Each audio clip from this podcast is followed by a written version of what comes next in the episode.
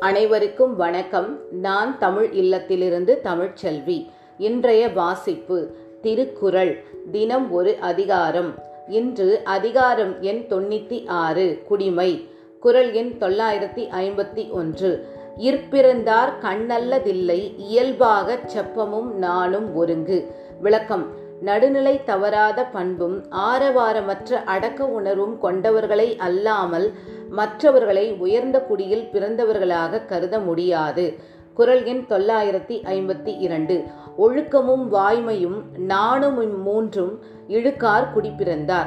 விளக்கம். ஒழுக்கம் வாய்மை மானம் ஆகிய இந்த மூன்றிலும் நிலை தவறி நடக்காதவர்களே உயர்ந்த குடியில் பிறந்தவர்களாக கருதப்படுவார்கள். குரல் எண் தொள்ளாயிரத்தி ஐம்பத்தி மூன்று. நகை ஈகை இன்சொல் இகழாமை நான்கும் வகையென்ப வாய்மை குடிக்கு. விளக்கம். முகமலர்ச்சி ஈகை குணம் இனிய சொல் பிறரை இகழாத பண்பாடு ஆகிய நான்கு சிறப்புகளும் உள்ளவர்களையே வாய்மையுள்ள குடிமக்கள் என்று வகைப்படுத்த முடியும். குரல் எண் தொள்ளாயிரத்தி ஐம்பத்தி நான்கு. அடுக்கிய கோடி பெறினும் குடிப்பிறந்தார் குன்றுவ செய்தல் இலர். விளக்கம். பல கோடி பொருள்களை அடுக்கி கொடுத்தாலும் சிறந்த குடியில் பிறந்தவர்கள் அந்த சிறப்பு கெடுவதற்கான செயல்களுக்கு இடம் தரமாட்டார்கள். குரல் எண் தொள்ளாயிரத்தி ஐம்பத்தி ஐந்து. வழங்குவதுள் வீழ்ந்த கண்ணும் பழங்குடி பண்பின் தலைப்பிரிதல் என்று. விளக்கம். பழம்பெருமை வாய்ந்த குடியில் பிறந்தவர்கள் வறுமையால் தாக்குண்ட போதிலும் பிறருக்கு வழங்கும் பண்பை இழக்க மாட்டார்கள்.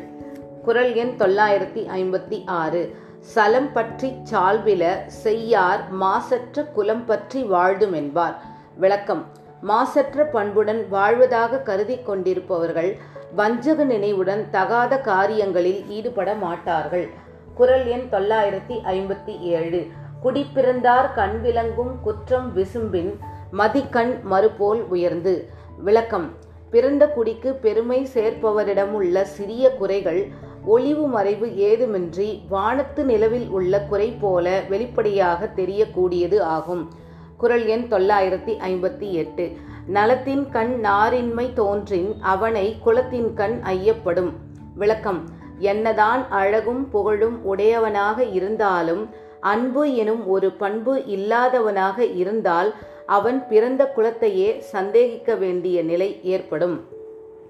குரல் எண் தொள்ளாயிரத்தி ஐம்பத்தி ஒன்பது. நிலத்திற் கிடந்தமை கால் காட்டும் காட்டும் குளத்திற் பிறந்தார் வாய்ச்சொல் விளக்கம். விளைந்த பயிரை பார்த்தாலே இது எந்த நிலத்தில் விளைந்தது என்று அறிந்து கொள்ளலாம். அதே போல ஒருவரின் வாய்ச்சொல்லை கேட்டே அவர் எத்தகைய குடியில் பிறந்தவர் என்பதை உணர்ந்து கொள்ளலாம். குரல் எண் தொள்ளாயிரத்தி அறுபது. நலம் வேண்டின் நானுடைமை வேண்டும் குலம் வேண்டின் வேண்டுக யார்க்கும் பணிவு. விளக்கம். தகாத செயல் புரிந்திட அஞ்சி நாணுவதும் எல்லோரிடமும் ஆணவமின்றி பணிவுடன் நடந்து கொள்வதும் ஒருவரின் நலத்தையும் அவர் பிறந்த குலத்தையும் உயர்த்தக்கூடியவைகள் ஆகும்.